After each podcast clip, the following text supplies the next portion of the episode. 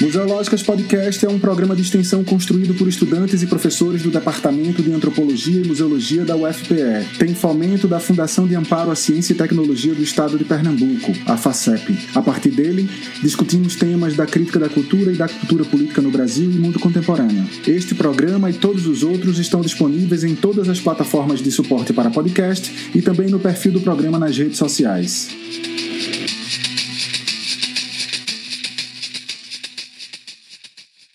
Olá, eu sou Francisco Sabarreto e estou junto com Hugo Menezes e Alex Vailati nessa edição especial do Museológicas Podcast.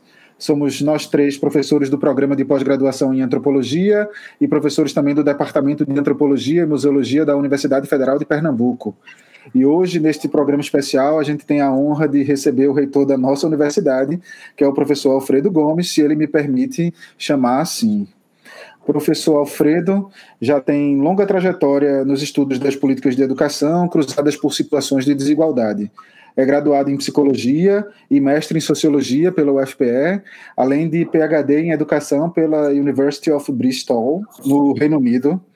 E em 2019 foi, foi o candidato mais votado nas últimas eleições para reitor, depois de ter sido diretor do Centro de Educação, aqui também da universidade.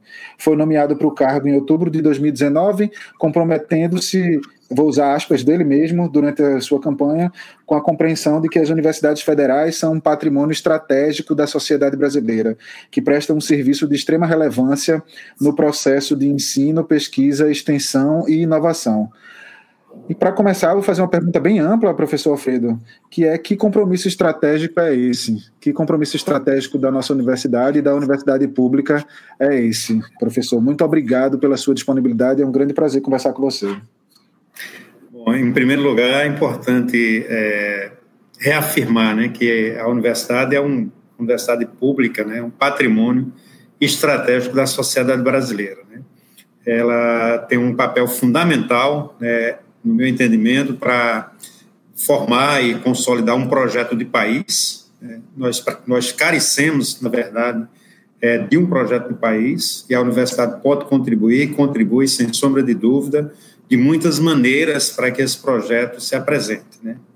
E todos nós que estamos e fazemos a universidade pública, né, é, temos, e aí é o compromisso da universidade, temos o compromisso de contribuir né, para a transformação dessa sociedade. É uma sociedade desigual, há muita injustiça é, na nossa sociedade, e sem a contribuição da universidade para o desenvolvimento de ciência, tecnologia e também né, políticas públicas nas diferentes áreas, nós não conseguimos dar respostas adequadas a esse processo. Né?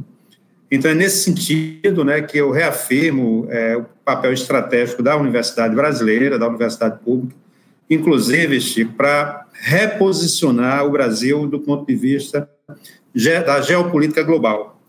Né, os países é, que têm, é, digamos assim, é, um papel é, central na, na, geopolítica mais ampla, né, eles têm investido de forma consistente é, na formação é, de, de, quadros é, nas mais diferentes áreas, mas também investido pesadamente em ciência, em tecnologia, inovação, e isso fez com que esses países pudessem dar um salto de qualidade, né, do ponto de vista é, da sua produção de conhecimento, mas, sobretudo, é, mudando a qualidade de vida é, da, da, dos cidadãos né, que, que compõem cada uma dessa, dessas desses países. Né? Então, o Brasil precisa fazer também o dever de casa nesse sentido, tomar as universidades e, portanto, os, a ciência, a tecnologia como um patrimônio estratégico e fazer o esforço para que isso repercuta é, no curto, médio e longo prazo, né, na mudança é, de qualidade de vida da nossa população. Então, Alfredo, agradecer novamente é, em nome do nosso programa, do nosso projeto de extensão. É uma honra ter a sua fala aqui conosco. Bom, e a minha pergunta vai no sentido de pensar o contexto atual da pandemia, né, Alfredo? Então, a ideia é ver, pensar que nós estamos numa crise, numa crise de saúde global e numa crise também política. Então, a minha pergunta é como é que a universidade pública ela se coloca, qual a importância dela nesse momento da crise de saúde pública e da crise política, e como é que a gente pode pensar política nesse momento? Alfredo, política da, pública de educação, como é que a gente pode pensar o lugar da universidade nesse contexto? Pois é, eu acho que você coloca de uma forma muito clara, né? Nós estamos vivendo uma crise é, que ela se expressa é, na área política, na área econômica, na, na saúde pública, né? Ela, isso tem tido impacto né, na forma como é, os países e o governo é, lida com esse processo, né? É, a, as políticas públicas elas são fundamentais, né, para fazer o enfrentamento uh, dessa situação que vivemos, né, que é o enfrentamento à Covid. Né. Isso é tão evidente, é, o que a carência, né, é, de forma mais expressiva de determinadas políticas, no caso brasileiro, é, tem nos levado a essa situação que estamos enfrentando hoje, com praticamente 70 mil mortes é, pela Covid. Né?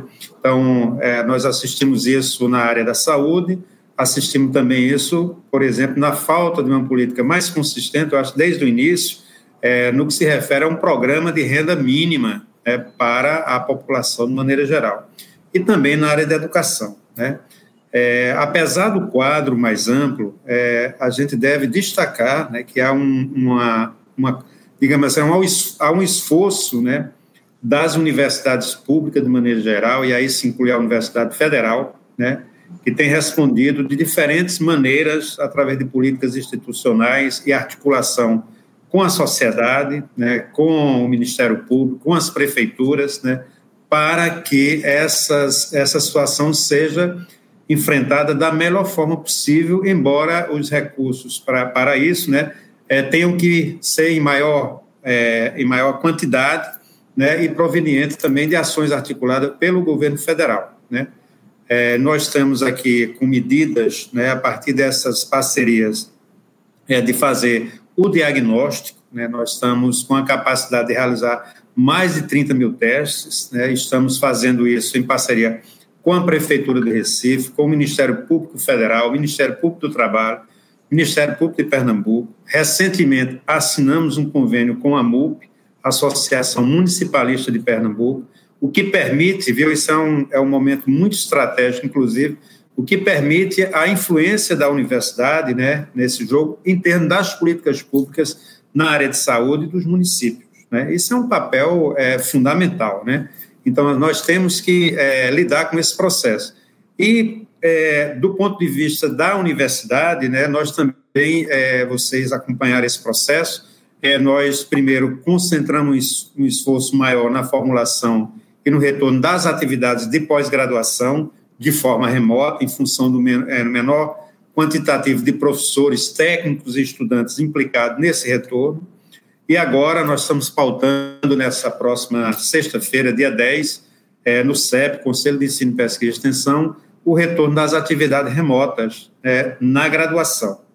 É, para que isso aconteça, além de um processo democrático muito participativo, que nós é, falamos com estudantes, professores, é, técnicos, conselho departamentais, coordenadores de cursos, como vocês acompanharam, né?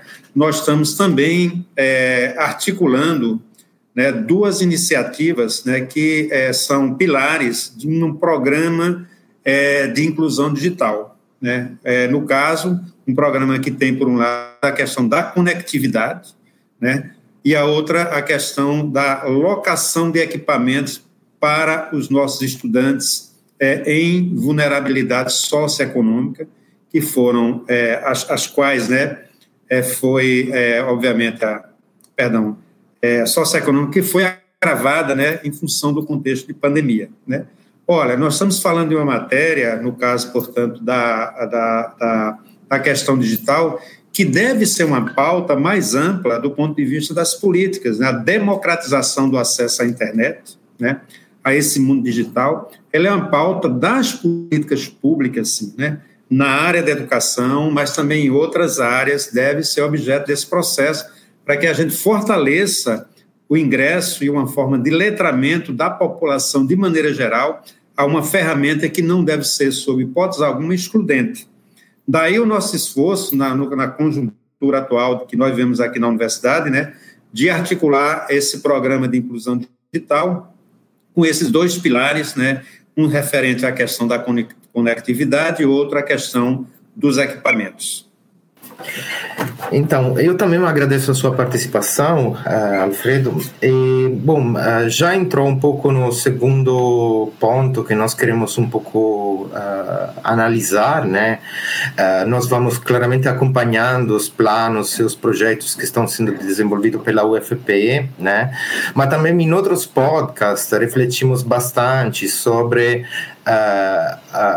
o papel da UFPE como um espaço de encontros, né, de cruzamentos, né, e bom, em particular nas nossas áreas do conhecimento, muito conhecimento se produz através da convivência em espaços, né, em particular eu me refiro também a conhecimento que é produzido e transmitido a estudantes que vêm de camadas sociais baixas, né, estudantes negros, né. E bom, claramente acho que todo mundo está um pouco se perguntando sobre as projeções futuras dessa situação, né? Porque vamos acompanhando, né, a introdução destes espaços digitais para o trabalho, né, que possibilitaram até coisas interessantes, mas também continuamos com uma preocupação sobre uh, os espaços principais do nosso trabalho, né, que por enquanto são inviáveis, né? Então, eu queria te perguntar se você pode um pouco comentar como uh, como a UFP está projetando as situações futuras uh, e pensando sobre isso. Alex, obrigado pela pergunta. É, tem duas, duas dimensões desse processo, né? É, por exemplo, nós estamos pensando em que, que a realidade é que vai se apresentar para a gente é, durante esse segundo semestre, né? É, no calendário mesmo e também no próximo ano é uma realidade que vai demandar é, uma abordagem e uma realidade híbrida do ponto de vista das relações, né? Ou seja, uma parte presencial, garantida as condições de segurança, é, isso vai ser necessário, e a outra parte, a atividades remotas, né, que terá que ser conjugada e compartilhada com todo mundo. Né? Nós não temos a menor garantia, né, é, digamos assim, de que essas condições podem ser realizadas de forma presencial, as atividades, portanto, da universidade de maneira geral. Terá que ser dessa forma. Nesse sentido, esses dois dois, é, essas duas é, pilares que nós falamos da política de inclusão digital, nós estamos projetando para três anos. Né? Tanto a, o aluguel de equipamentos, quanto a questão do pacote de dados, da conectividade, é, tendo em vista é, o longo processo. Ele é muito interessante porque vem, por exemplo, se quebrar um equipamento, vai estar previsto lá, é, obviamente, seguro para isso, se tiver furto também vai estar previsto essas coisas. Então, nós providenciamos, digamos, as condições das, as melhores dentro da realidade que nós temos para que nossos estudantes em condições de vulnerabilidade possam ser assistidos durante esse processo. de outro lado, também, nós temos que ter políticas né, de assistência aos estudantes de maneira geral. Aí entra né, a questão é, de auxílios e bolsas. Nós não cortamos, né, nós, embora a situação financeira é, não seja, a, a, digamos assim, a melhor, mas nós mantivemos bolsas e acrescentamos, portanto, outros auxílios a esse processo. Né? É, o nosso, nós estamos fazendo um estudo também nesse sentido. Nossa é, ideia é aprofundar esse estudo para que a gente possa ampliar para o conjunto dos estudantes em situação de vulnerabilidade é, essa, esse apoio é, do ponto de vista da permanência e das condições de estudo. Uma outra situação aí que é, é para a questão também futura, né, é como a universidade, é, digamos assim, vai, é, vai se organizar né, para a recepção e a permanência né, da nossa comunidade de forma escalonada presencialmente aqui. Né? Então, nós temos, vocês sabem, nós temos laboratórios, é, os quais é, têm equipamentos caros, insumos, né? E a gente precisa que essas atividades, de alguma forma, elas voltem né, a, a, a operar. Né? Então, nós temos que organizar de forma escalonada para que esse retorno é, possa, é, obviamente, se dar. E isso, eu, eu acho que muito pertinente o que você diz, você tem um tipo de conhecimento e de experiência né, que vai ser lidando com essas situações que a gente vai conseguir prever situações, lidar melhor é, com esse contexto. Ainda mais porque a gente ainda, é, digamos assim, nós estamos numa situação em que, do ponto de vista geral, né, a Covid está aqui no meio de todos nós, a gente tem que planejar a universidade para o longo processo, né? Ou seja, sintetizando, é uma grande preocupação da gente, e o conjunto das pessoas que estão aqui, é nós temos que ter regras, por exemplo, seguindo as, as orientações, as pessoas com 60 anos, as pessoas com comorbidades, é, pessoas que têm crianças, etc., para que a gente faça essa transição a, um, a essa nova fase, mas respeitando, portanto, essas singularidades e condições dos diversos grupos que compõem a comunidade universitária da UFPR. Alfredo, é, a universidade está fechada neste momento, né? O, boa parte do campus está tá fechado. É, há um conjunto de estudantes que dependem muito da relação permanente né, com a universidade. São os, os estudantes, os, os, os, moradores da universidade, né, aqueles que estão nas, na, nas casas de estudante, e os estudantes de muito baixa renda que estão intensamente vinculados à experiência universitária como uma experiência que se confunde com uma perspectiva de vida melhor. Né? A minha pergunta é como é que estão esses estudantes, como é que a universidade tem visto esses estudantes já hoje, não para a partir do dia 10 de agosto, quando talvez as, as atividades retornem, né? mas como é que tem sido esses meses para esses estudantes? Como é que a universidade tem visto essas pessoas? Chico, nós temos é, feito reuniões né, com, com, as, com as casas, nós temos três casas de estudantes.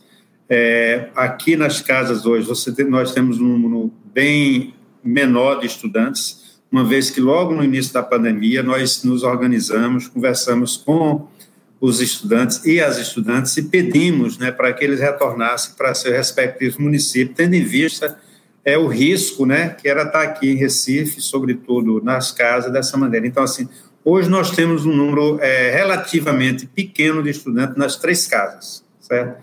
Isso foi uma, uma medida. Também a gente é, providenciou álcool, é, as condições para a higiene, é, máscaras, né, para que os estudantes pudessem também usar os que ficaram. E ao lado disso, é, nós tivemos, é, obviamente, a implantação né, é, de uma bolsa chamada Auxílio Covid-19. Né? Na verdade, é, a gente é, fez isso porque, assim, esses estudantes, alguns deles já estavam no programa, no programa nível, recebendo uma determinada bolsa, mas todos eles residentes aqui das casas ou que já moravam em outros espaços, mas também recebendo apoio para morar é, fora da universidade, né? Então, nós acrescentamos um valor X mensal, né? É, para fazer frente a essa necessidade dentro dessa conjuntura que o restaurante universitário ficou, é, passou a ser fechado, né? Funcionou até um determinado ponto para as pessoas ir lá e coletar alimentação, mas depois a gente teve que fechar, né? Então, assim, nós, nós temos feito reuniões com os DAs, né, com as casas, com o DCE, é, também com a Uni, para discutir um pouco as políticas é, é, de assistência aos estudantes.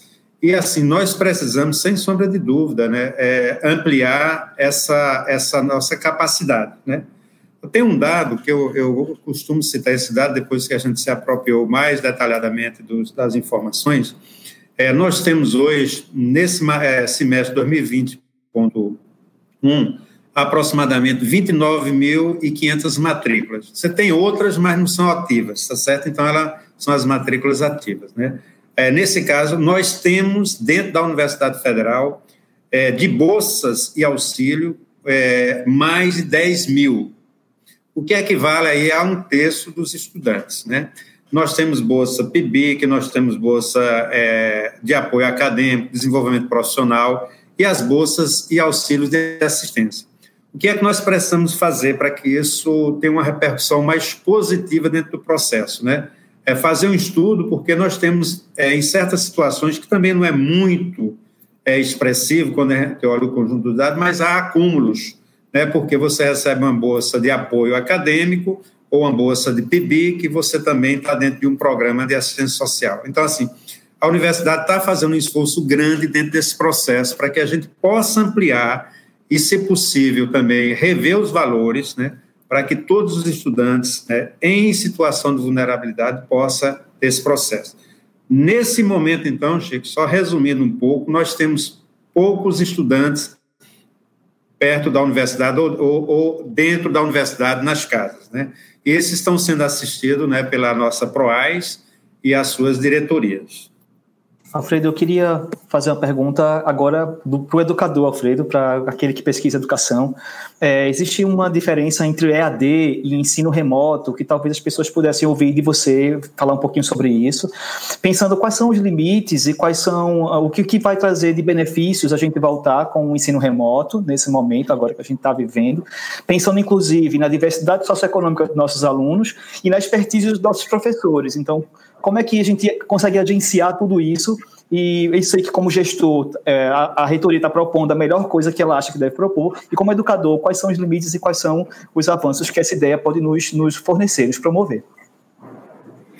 Pois é, essa é um grande desafio, né? Porque, assim, é, os sistemas educacionais, as universidades de maneira geral, né, elas estão muitíssimo preocupadas com essa situação. Nós temos uma experiência grande é, histórica de uma educação presencial, né, e nós estamos sendo forçados, é, num curto espaço de tempo, a replanejar esse processo né, para que a gente possa, é, digamos assim, introduzir um semestre que é emergencial e é suplementar para lidar com essa situação.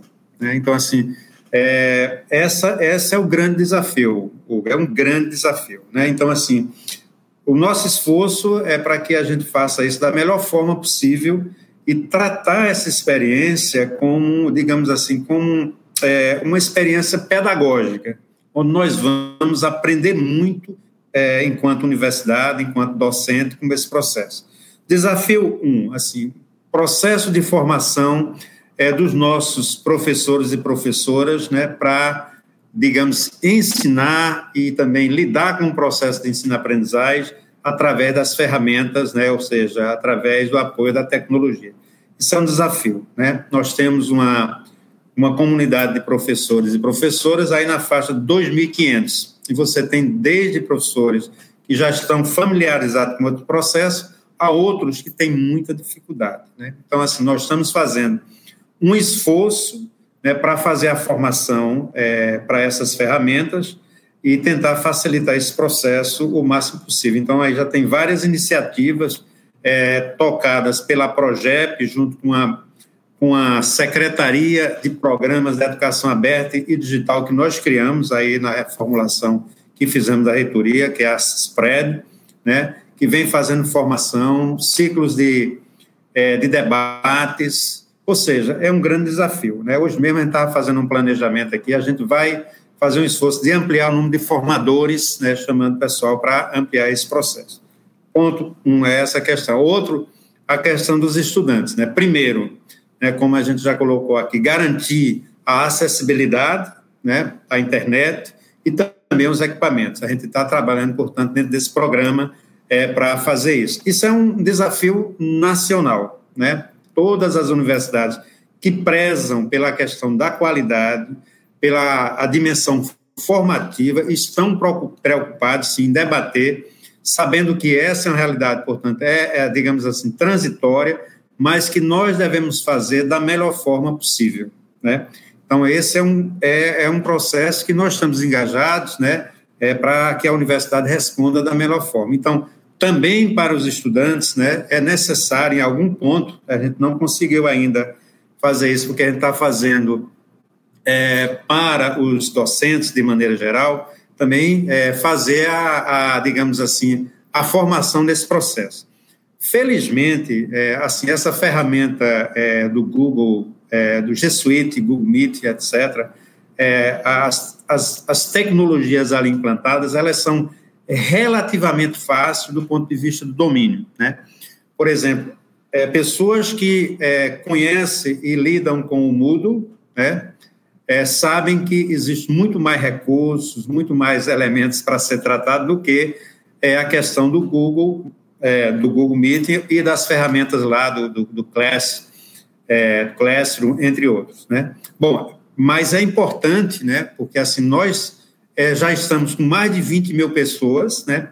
habilitadas dentro da universidade com a identidade UFPE.br, portanto, para lidar com esse sistema, para lidar com essa plataforma, e a gente quer ampliar esse processo, né, para que nós cheguemos a um maior número possível. Isso é, é 20 mil e poucos, aí nós estamos falando de professores, técnicos e estudantes, né, porque a nossa população de professores e técnicos chega aí na casa de 6 mil, é, 6.500. Então, a gente já passou aí um bom número desse processo. Né?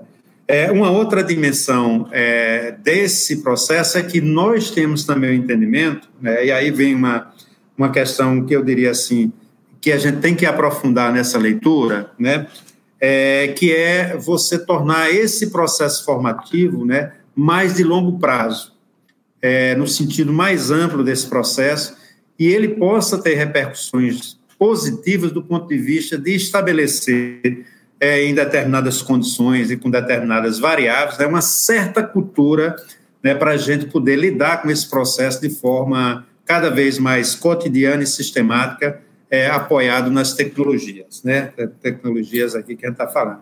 No entanto, né, quando a gente fala é, do conceito de educação à distância, esse é um conceito bastante diferente né, do ensino remoto e emergencial. Né? E aí a gente entraria numa metodologia, numa abordagem bastante diferente, que já está mais consolidada do ponto de vista é, de ferramentas, é, avaliação, planejamento. Está é, tá entendendo? Então, tem a própria relação professor-aluno sendo mediada de outra forma e a gente vai tentar aprender nessa nessa conjuntura mais, é, mais rápida aqui, que vai representar esse semestre suplementar. Né? Que é que fica de positivo? Né? Tem muitas lições dentro desse processo, né? entre eles, né, saber que grande parte da nossa comunidade estará, estará mais familiarizado com esse processo, né? vão é, ter a possibilidade né, de, digamos assim, de ter uma rede maior de conexões, está mais ligado a esse processo. E também, assim, reconhecer também que essas ferramentas, né, ela bem usada, ela permite, sim, fortalecer processos e laços que leva, portanto, à defesa da universidade pública, que leva também à democratização do conhecimento, a uma melhor publicização né, daquilo que a universidade produz né, e consolida, portanto, ações é, importantes. O nosso esforço também, só para finalizar, é, é, fazer com que é, possamos ensaiar ações que articulem tudo isso aqui com a nossa televisão e a, o nosso rádio, né? para que a gente possa transformar isso numa cadeia mais ampla e ela possa criar uma cultura né, é, que reflita de forma mais ampla no conjunto da população aqui do estado de Pernambuco, especialmente, mas também de outras áreas, é, se for o caso. Vai ficar um aprendizado grande, né, Alfredo? Porque a gente está aprendendo na prática a lidar com outras ferramentas de comunicação, né? Então a gente está aqui é, é usar as redes sociais com mais frequência, usar também o podcast é uma outra ferramenta. A gente tem aprendido com essa pandemia também o quanto a gente precisa repensar nossa comunicação para que isso chegue mais diretamente à sociedade. Isso é muito importante mesmo, é um aprendizado para todos nós. A gente está discutindo um, assim, estamos apoiando um programa chamado Agentes Populares de Saúde, certo?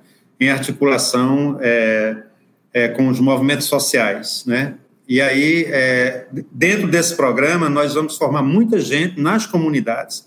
E, aí, e nesse caso, essas ferramentas são essenciais né, para levar informação precisa, desmistificar o processo, trazer a ciência e o conhecimento mais fundamentado, inclusive conhecimento popular, né? Bem razoável para que a gente lide com esse processo. Isso aí já está em andamento, esse programa. Mas não precisa mencionar. Outra coisa também está organizando um programa chamado Agentes Populares de Educação né, que é particular a questão da, da EAD no processo formativo nos municípios. Né? Então, é, um já está em andamento, o outro a gente ainda está ainda, é, é, organizando. Né, para nós temos seis cursos de educação à distância dentro da universidade. Esses são realmente cursos de graduação. Né? Então, nós estamos, através dele, nós vamos começar essa experiência, porque nós temos os polos, né, para que a gente traga as pessoas dos municípios para começar um processo formativo e também levar a informação no sentido da formação dos professores e professoras dos municípios.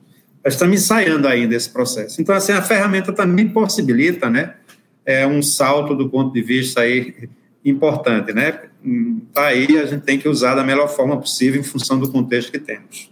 Então, uh, bom, vamos explorar um outro papel, né? Uh, aquele de pesquisador, né? Porque esta pandemia coloca desafios também na pesquisa, né? Em particular, o nosso programa em antropologia, voltado a uma pesquisa etnográfica de campo, uh, esta situação criou muitos problemas aos alunos, estamos fazendo, tentando de aprofundar a pesquisa online, etc, etc.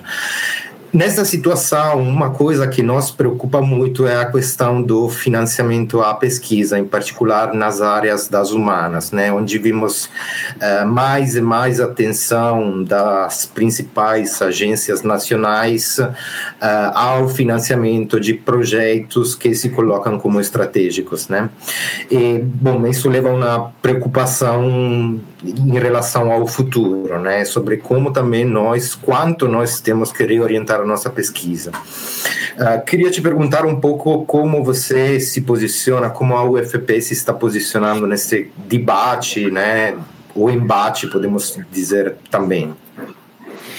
Bom, primeiro eu, eu considero um erro, é, eu não sei se a palavra é mais adequada, né, do ponto de vista das políticas de ciência, é, você não fazer o um investimento é também digamos assim, de longo prazo, planejado nas áreas de ciências sociais e humanas, ou nas humanidades de maneira geral, artes e assim sucessivamente. Né?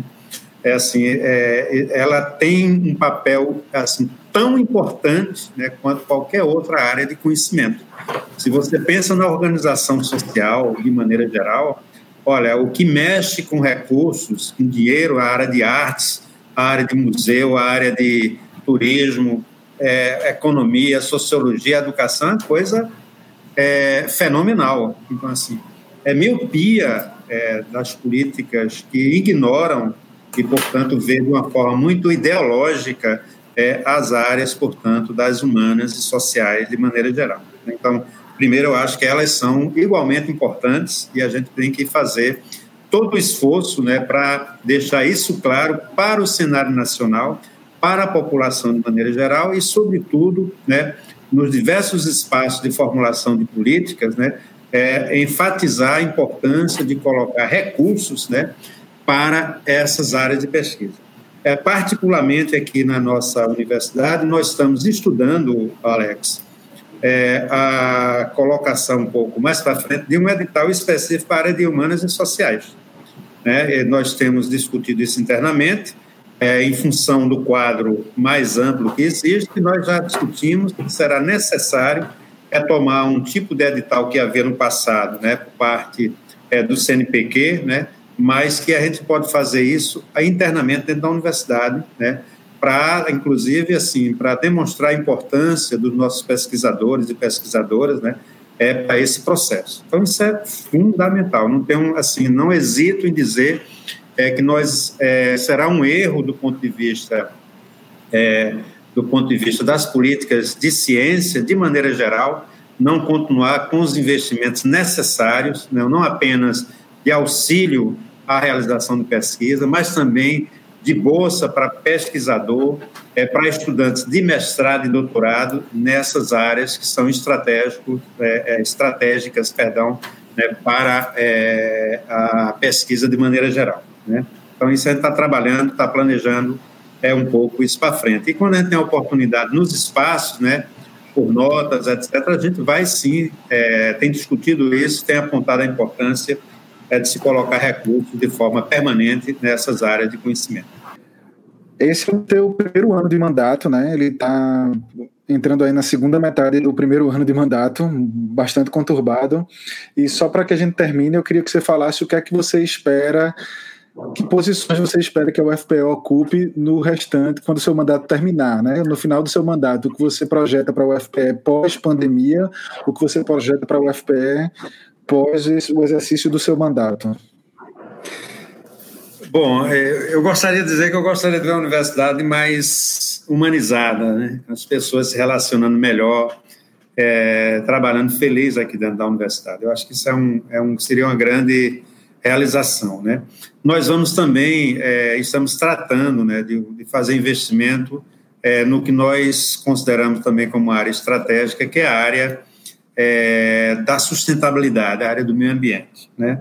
Então, eu posso antecipar aqui para vocês, a gente fez um investimento já no final do ano passado de 2 milhões em energia fotovoltaica, vai colocar mais 2 milhões esse ano e uma emenda é, do deputado Túlio Gadelha, que foi lá para o CAV, também nessa área. Então, nós estamos investindo ao todo 5 milhões e 200 em energia fotovoltaica. Isso representa, Chico, uma, uma coisa assim fundamental, porque nós investimos aqui, pagamos mensalmente é em torno de 1 milhão e 600 a 1 milhão e 700, está dependendo do mês, né? agora com, obviamente, é, caiu um pouco, né? É, pagamento da energia normal, tradicional, convencional. Então, nós vamos fazer uma economia na casa é, de 400 a 500 mil reais. Esse é, é, o que nós estimamos nesse contexto. Espero que seja efetivado nesse processo. Isso vai permitir, portanto, um outro investimento, né, é, que é na área é, da acessibilidade da universidade. A universidade precisa fazer um investimento consistente né, e de longo prazo para que nossos prédios, nossas estruturas aqui em Caruaru e no CAVE, né, torne acessível de maneira geral. Né? Isso é fundamental. Isso requer também investimento de longo prazo. Então, assim, nós queremos também fazer esse processo é, é, é, que, ele, que ele também se materialize nessa situação. Né? É, nós, nós já é, realizamos, aí nós temos sete meses de gestão, nós realizamos uma, uma digamos assim, uma boa e é, nosso julgamento, mas também tem ouvido depoimentos nesse sentido, né? é, reestruturação administrativa da universidade. Né? E, nesse sentido, nós criamos uma pró-reitoria de pesquisa e inovação, certo? É, a PROPESC, que existia, ela virou PROPG, Pró-Reitoria de Pós-Graduação. Dobramos, portanto, a capacidade administrativa né, para lidar com pesquisa e pós-graduação na nossa universidade. Isso é uma reforma, isso é uma reestruturação e muito importante. Por que eu digo isso? Né?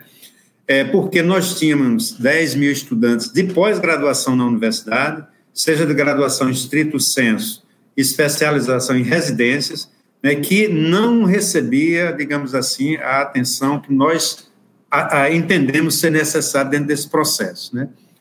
Assim como a questão da área de pesquisa e inovação. Então, isso foi a primeira reestruturação. Eu acho que se isso se consolidar ao longo dos anos, vai ser uma boa iniciativa e a universidade vai ganhar muito com esse processo. Né?